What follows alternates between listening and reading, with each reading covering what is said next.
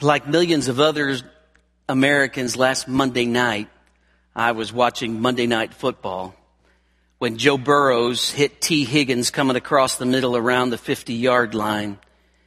And Damar Hamlin made the tackle on him and then stood up and absolutely collapsed. I, I, I saw him collapse and I, in that split second moment that I saw that on the camera, I kind of thought, I wonder if there is something wrong or if he's trying to delay the game or I just thought I've never, I've been watching football since I was a little, little boy and I've never seen anybody fall like that. And then as many of you know or have read over the last few weeks or the last few days, CPR was administered and he was taken away and fortunately and through I think many prayers, uh, yesterday, uh, yesterday he actually uh, wrote and FaceTimed with his team, and he is doing doing well at this moment. But as I thought about that moment, we have watched, and I have watched, you know, lots of football through my growing up years. And as an adult, I don't watch as much, but I try to catch a little bit here and there. I've watched guys tackle each other hundreds of thousands of times and I've never seen anything like that. But how life can change in a split second. How life can change in a split second. A distracted driver for a split second can change your life or family forever. A doctor saying, blockage in your heart, cancer, leukemia, can change can change your heart and life and perspective. There's a lot of things that can happen in, in just a split second that changes everything that we know in life. A split second. The truth is, is that all of us are just a, a heartbeat away from eternity. And when we think about eternity and stepping into eternity, there's two things that we need to be sure of. Two things. One is, is that we're right with God because we have a relationship with God through His Son, Jesus Christ. We have trusted that Jesus died on the cross for our sin and rose again. We are what we would call saved. We know that we know the Lord. And the second thing is, is not only that we're right with God through Jesus, but the second thing that we want to know as we step into eternity is that I ran my race well. That I lived for more than just the pleasures and materialism of this world. And today we, we begin to think about living on mission. That means that I'm living in such a relationship with the Lord that I am investing in my, my, life in the things of eternity. I'm, I'm right with Jesus through salvation, but I want to show and help others see the way of salvation through my service. So take your Bibles this morning and turn with me to Ephesians chapter 2. We're going to pick up in verse number 10 today. Ephesians chapter 2 and verse number 10. We're just going to look at that one verse, but if you have your Bible this morning, I encourage you to keep it open because we're going to be, be scanning the first 10 verses of Ephesians 2, not just this one verse. But Ephesians chapter 2 and verse number 10 says this, For we are His workmanship, created in Christ Jesus for good works, which God prepared ahead of time for us to do. We are His workmanship, and God has prepared ahead of time some good works for us to do. With that, let's pray. Lord, thank you for your word and thank you for the truth in it. And God, speak to us today. And may we know that we're right with you through Jesus. And may we run our race well for Jesus in your name. Amen. As Paul is writing to the church at Ephesus, he has spent the uh, opening chapter with a long prayer for them. And then in chapter two, he begins and he really kind of walks through the testimony of believers. And he closes with that verse in Ephesians chapter 2 and verse number 10 that reminds us that we are his workmanship. Now, oftentimes when, when you were like, I, I was probably in, in elementary school or middle school and we had to memorize Bible verses, we memorized Ephesians 2, 8 and 9. That is the salvation passage and it is an, a vital passage for us. For by grace are you saved through faith. And that not of yourselves, it is a gift of God, not of works, lest anyone should boast. It tells us that salvation is by God's grace and through our faith, and that it cannot be accomplished through our deeds. We will never, and no one will ever get to heaven because they have done good things. Matter of fact, the only thing that I could bring to the table before the Lord were sins and good things that were really just filthy rags before Him. And so the picture is that God, through His grace and through our faith, has brought salvation into our life, but we kind of quit there. Not of yourselves, it's the gift of God. And we stop at the gift of God. And we don't proceed on to verse number 10 with that conjunction for.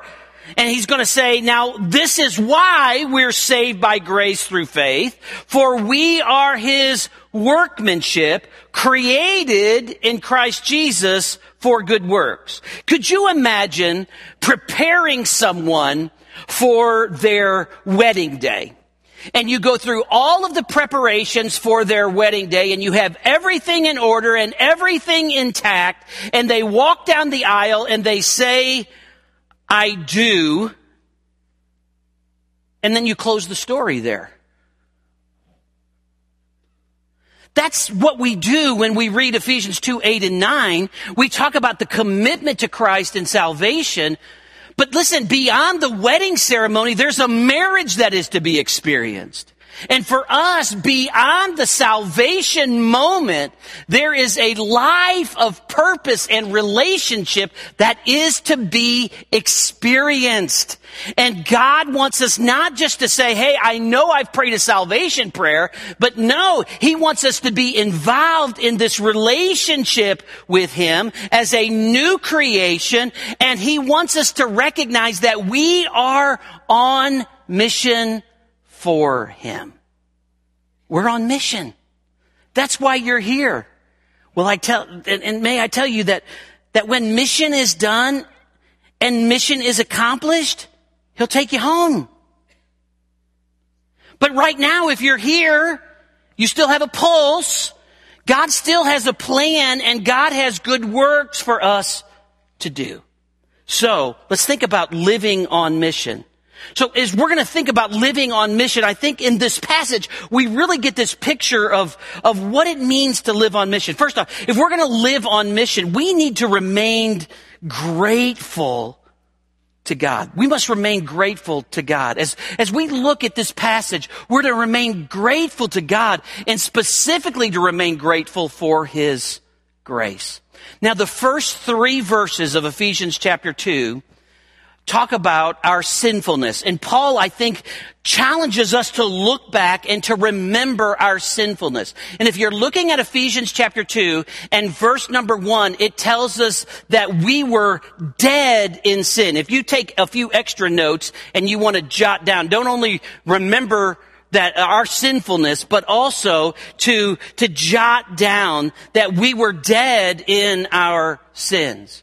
So we look back and we remember our sinfulness or we remember the sinfulness of our life and then we remember that we were spiritually dead. Now in the movie The Princess Bride, Wesley, the main character, is put through a torture chamber and then he is quote, dead, but he's taken to Miracle Max and Miracle Max proclaims that he is only mostly dead. All right? Now, there is no mostly dead for us as it comes to our spiritual condition. It tells us that we were dead in our trespasses and sin. That means that we were unable to even without God's Spirit be sensitive to the things of God working in our life. We were so wrapped up in self and sin that we were insensitive to God working and had it not been for God's Spirit, we would never come to salvation. So in verse number one, he uses the word dead. In verse number two, I think it's the last word in most of, of, of most versions. It's the word disobedient that it talks about the, the, how Satan as the prince of the power of the air, the ruler of this world, works in the spirit of the disobedient. So when we remember our sinfulness, we're looking back and saying, we were spiritually dead and we were also disobedient. We weren't doing the things that God wanted us to do. And then in verse number three, it says that we were by nature children of wrath. So that we were dead, we were disobedient, and then ultimately we were doomed. This is the testimony of believers before they came to know Jesus, that we were separated from God, dead in our sin, disobedient, and enemy of God, and because of our sinfulness, we were doomed to face God's wrath. But then the first two words of verse number four change everything. It gives the contrasting conjunction the word but. But God. Now it gives the picture that we were dead in our sin, we were disobedient to God, we were doomed as a child of wrath, but God. God intervenes when we were dead and disobedient and doomed. And it says, but God, who is rich in mercy because of his great love with which he loved us, even when we were dead, has made us alive together with Christ. For by grace you have been saved. There's the picture. We not only remember our sinfulness, but we recognize God's grace. We recognize God's grace. What is God's grace? I love how one person has taken the word grace and they've used it as an acrostic. God's riches at Christ's expense. God's riches at Christ's expense.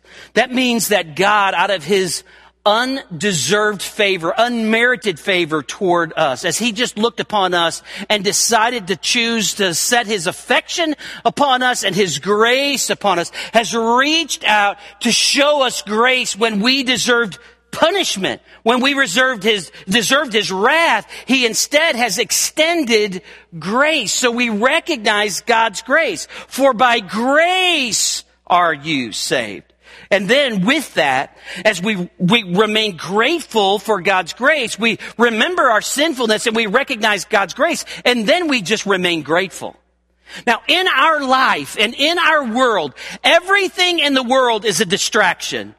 All of the trappings of materialism and seeking pleasure and moving up ladders, all of those things can be major distractions that cause us to miss the grateful heart that we have toward God and salvation. Let me put it this way. When you look at your neighbor who got a new car and you begin to think about, man, how could he afford such a nice car? Why does he have such a nice car? Why don't I have such a nice car? And I begin to look at that possession that he is, and I then become covetous and envious of what he has, and I lose track and forget of what God has already given me in Christ. I lose my gratefulness. When someone else who, who's seemingly living an ungodly life, and it looks like, man, they are prospering and their health is great and their struggles in my life and, and it just doesn't seem fair. What happens at that moment is if I'm focused on them alone, I miss and forget all that God has done for me. And, and may I remind us, God has not only taken care of us and is not only taking care of us for life, but for eternity. And so the picture is, is when we lose our gratefulness uh, amid the trappings of this world in which we live, no longer are we grateful and no longer are we really living on mission. We're living a life that is covetous and we're living a life of discontentment. And ultimately, when we look at who that discontentment points to, we say, God, why does he and why not me? And that discontentment not only grows to be toward our neighbor, but it ultimately grows toward God himself. Can I tell you what you deserve? You deserve eternal separation from God forever. That's what you deserve. Can I tell you what you get? You get forgiveness, adoption into his family. You get a new life as a, a new creation.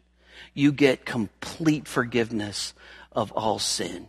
You get the security of being in his hand. You are justified by faith, uh, justified before God by faith because of the grace that he has provided for us so that I am in a right relationship with him. My name is written in heaven. I am a citizen of heaven, Philippians 3 tells me.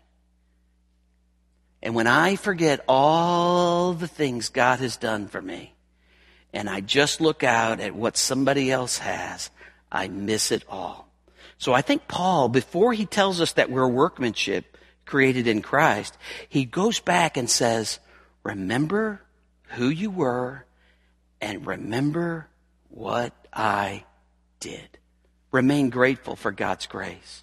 Secondly, we need to remain submissive in God's hand. We remain submissive in God's hand.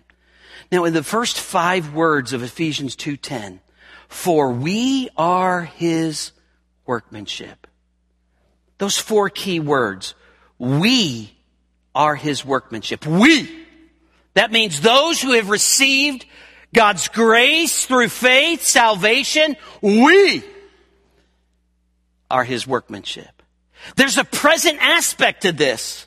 We are presently whether you're being a good worker or a bad worker, God says you're His workmanship. But then thirdly, as we look at those four words, we are His.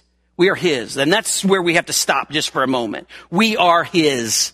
When we think about being submissive to God's hand and living on mission, we have to recognize we're His. We don't belong to us. 1 Corinthians chapter 6 verse number 19. Don't you know that your body is the temple of the Holy Spirit who lives in you? Whom you have from God? And you are not your own, for you have been bought with a price. Therefore, glorify God in your body. The picture is, is you've been bought. At that moment of salvation where you were adopted into God's family, you came under new ownership. You were once controlled by the prince of the power of the air. Now you have been inhabited and are indwelt by the Holy Spirit and you were bought with a price. You don't belong to yourself anymore. As Paul would say in Romans 14, 8, for if we live, we live to the Lord. And if we die, we die to the Lord. So whether we live or we die, we are the Lord's. We're His. That's not, listen, that's just not at the moment of death. People want to find that, that sweet spot when they die and say, Oh, I know I'm the Lord's. Listen, don't wait until you're on your deathbed to say, I'm the Lord's. Live it out now as His workmanship. I'm His. I don't get to call the shots. I don't get to, to rule my own life. I'm not the captain of my own ship. I'm not the master of my own fate. I belong to Him. He's my shepherd, my master, my leader, my father my owner. I've been bought with a price. But then we are his workmanship. The word workmanship is a great, great word in Greek. It is the word poema from which we get the word poem. It is picturing a work of art. Now, you have seen, and you can go to the St. Louis uh, art museum and you can look at all kinds of different pieces of art. There are some beautiful pictures and sculptures that we understand and we can see and make out and they make good sense to us. There's some other really weird abstract stuff that's out there that like, dude, I mean, I don't get that at all. I don't understand it. What was that guy thinking or what was he on at that moment? And people call that art. And I don't know. It, it just, you know, it looks like something maybe my kids brought home when they were in second or third grade to me. But, but, but listen, listen what Timothy Keller said. Do you know what it means that you are God's workmanship? What is art? Art is beautiful. Art is valuable. And art is an expression of the inner being of the maker, of the artist. So sometimes when you see that weird stuff out there, it is, it is a reflection of the inner being of what's going on in somebody's life. But notice what he then says. Imagine what that means. You're beautiful. You're valuable. You're an expression of the very inner being of the divine artist, God Himself. God takes your life, all the rough edges, all the challenging parts, and He sculpts out, or He paints, or He forms a valuable work of art. For we are His workmanship. Notice, created in Christ Jesus. We are an expression of the inner heart of God. They say that Michelangelo one time was sculpting and there was this big stone that he, he was working on. And somebody said, what are you doing? And he says, I'm releasing an angel from this piece of stone.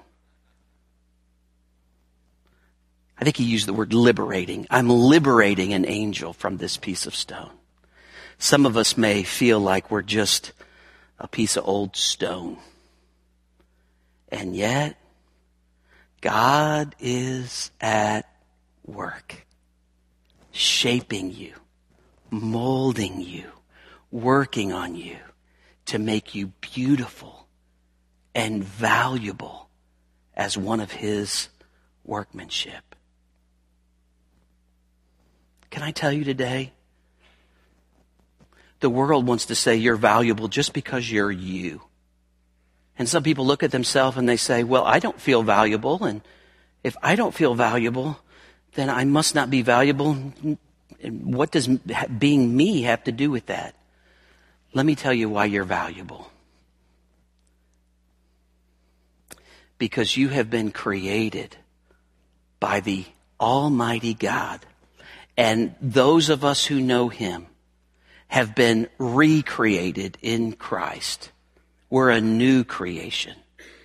And now God says that we are His piece of art. Now, most of the time when we look in the mirror, we think, man, there's a piece of work right there. And God says, no, you're a piece of art. And I am at work. And I'm at work because you are my workmanship. Can I challenge you today? Can, can I just show you and share with you his heart for your life and say you are valuable in Christ, that you have been created in him, and that you have a part in God's plan for the kingdom? You're valuable. God not only sent his son to die on the cross for you, to show you and to pay the price for your sin, he also shapes you and molds you as his piece of art. Listen, if Jesus would have gone to the cross, that would have shown our value enough, right? I mean, something's worth what someone else will pay for it. And Jesus went to the cross for us to show that we were paid for by his own blood, by the Son of God who died for us. That's what was paid for your salvation. But God says, I'm just not stopping there. Not only am I going to pay the price in sending my son, but I'm going to make you as a new creation and a work of art to be used for my kingdom. Remain submissive to his hand. There's an old song that I sang as a child. He's still working on me to make me what I ought to be. And He's still working on us. Listen, there's still some rough edges in my life. There, there, there's still some, some touch ups that need to be done. But until that day He calls me home, I'm to remain submissive to His hand and be a worker. Thirdly, as we think about looking back, remaining this heart of gratefulness and remaining submissive. Thirdly, we remain inspired by God's work. Notice what Ephesians 2:10 says. For we are his workmanship. We were created in Christ Jesus. But, but notice the implication of this. For good works which God prepared ahead of time for us to do. The word good, is, there, there's different Greek words for the word good. This word good means to benefit others. That we are created for the good works of benefiting others. This is not like good, like that art is good or, you know, pizza is good. This is, this is the word specifically meaning that we were created for the work of benefiting and encouraging and bringing profit, not necessarily financial profit, but spiritual profit into the lives of others. We're to benefit them. That's what he means by the word we are created for good works. But notice what it says, which God prepared ahead of time for us to do. We, remind, we, we remain inspired in the work because we remain inspired because of the sovereign plan of God. Notice what it says here. Now, now you, you have to really take Ephesians 2.10 to heart here. That God has good works that He has prepared ahead of time for us to do. That God has you here because there's still something out there that He in His sovereign hand has planned for you to do as good works to benefit the kingdom. Got it? These were prepared beforehand. This is not just before your salvation. Listen to Jeremiah chapter 1, verse number 5, just for a moment. In Jeremiah 1 5, the word of the Lord came to me. I chose you before I formed you in the womb. I set you apart before you were born. I appointed you a prophet to the nations before Jeremiah was formed in the womb. God had good works for him to do. He was to be a prophet to the nations. And when we get the picture here, God has good works for us to do beforehand, before our salvation, before our birth, eternity past. How far do you want to go back? The picture is, is God in His sovereign plan of the universe has something for you to do. That's why you're here. That's why you're here. That's what living on mission means. God has something for you to do. He has it planned. He has it planned. Can I tell you today? When we say God loves you and has a plan for your life, as believers, we know God does have a plan for our life. I planned this in my sovereign plan beforehand that you should do this. So living on mission means that I'm just joining God in what He has already planned for me to do.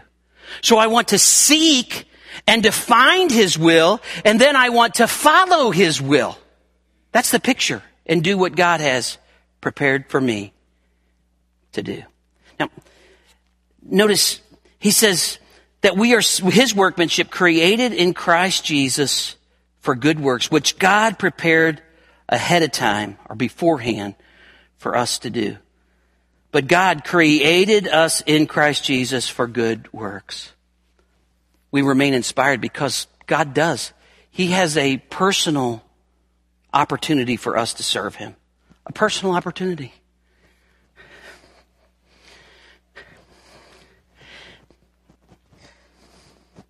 Sometimes we as pastors feel like, man, we need to guilt people in, into stuff. If we need something going, if we could just preach a hard enough convicting enough message, then we'll get people to serve.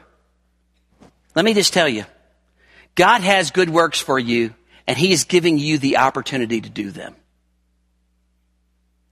And what did I say at the beginning of the message? There's two things that we want to make sure of at the time of our death. That we're right, salvation, that we have run well. This involves running well. Our personal opportunity to serve God. This can be in big ways and small ways. Yesterday I went to lunch with my mom. Some of you have seen on Facebook yesterday was the 27th anniversary of my brother Lee stepping into eternity. And uh, my dad was going off with my brother to a fishing show. And so I called my mom and said, Mom, let's just go to lunch. And so it was just me and my mom, and we went to lunch. And um, the young waitress that was there, I, uh, I just said, Hey, uh, we're going to pray for our food. Is there anything I can pray for you about? Not hard. She was very sweet. And uh, she shared her prayer request, and I could tell just life and what she had given just as background, probably didn't know the Lord. And so I prayed for her prayer request and I prayed that she would know God's direction for her life. And you know what the sweet thing was? She stayed. She stayed right there. She said, Oh, I hope you don't mind that. I joined you. And then at the end of our meal and we tipped and I said, Hey, this has a calendar on one side. But on the other side of this it has really a picture of what God's plan and direction for our life is to be. Very simple. There's hundreds of these out at the uh, info center. If not, there's not. There's a few hundred more in my office. And just uh, taking one of these and just doing something. Just doing something. A, a, a good work. Just saying, Lord, I just want to shine just a little bit. I, I don't know. I don't know if she'll ever come to Christ. I, I don't know. But I just want to do something good for her. I want to tip her and tip her well, but I want to do something more important. I want to give her a picture of how much Jesus loves her. There's a personal opportunity. I've had people who've rejected those kind of things and they just didn't want it. They didn't have any interest. I don't take offense at that. You know, Every once in a while, when you go fishing and you cast, sometimes you get a snag, all right? If you've ever fished more than five minutes. The, the, the picture is some, not, not every cast is going to be, uh, bring a fish in. But there's a personal opportunity for us to serve God. Stopped and saw someone yesterday as well, just going through an issue. Just prayed with them. Again, just do, trying to do something good. But, but listen, remind, remain inspired. God's giving you a personal opportunity. Whether you take that opportunity or not, that's, that's your business and that's what you'll stand before God for. But don't say, I, I've never been asked to serve or I've never felt called to serve. Can I tell you, you're called to serve. You're called to do something. God shaped you and made you for that. And then remain inspired by the eternal impact that God can bring. Can, can you imagine that we, in our finite little minds, or with our finite little minds and our finite little amount of time that we have on the earth, that we can impact someone's life for eternity? That's amazing to me. And so, that encourages me and inspires me. There were dozens of people, maybe now into the hundreds of thousands of people, who have just encouraged me and made a difference for eternity in my own life.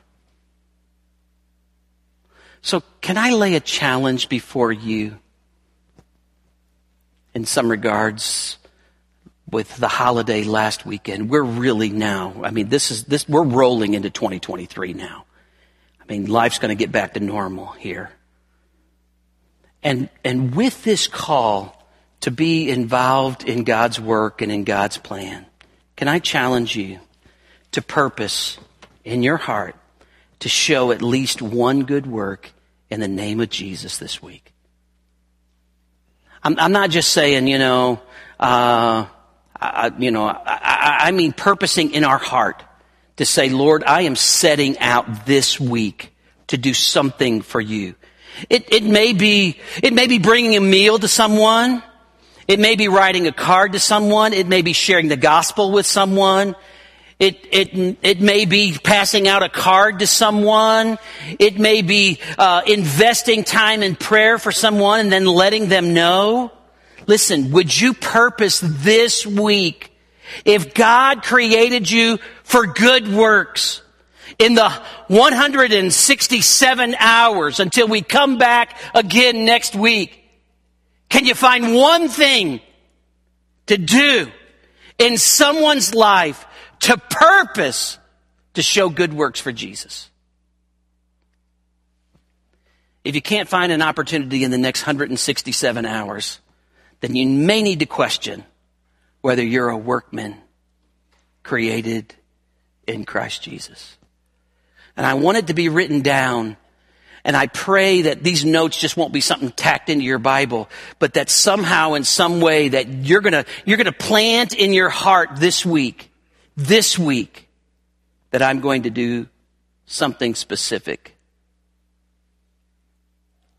for Jesus. And with that, let's pray. Lord, for those of us who are saved, we are your workmanship. We're valuable. We're your work of art. We look at the, the skies and the sun and the moon around us and they proclaim the glory of God. But we as believers, we've been created in Christ Jesus and we're to show and to proclaim that glory of the Lord as well. So, Lord, I pray that hundreds of good works in your name will be done this week because you're, because we are your workmen. May we walk in the opportunities that you have given us. May we impact people for eternity. And may we again just be in awe that you have prepared all of this beforehand. Mm. It's amazing. And we thank you, Lord.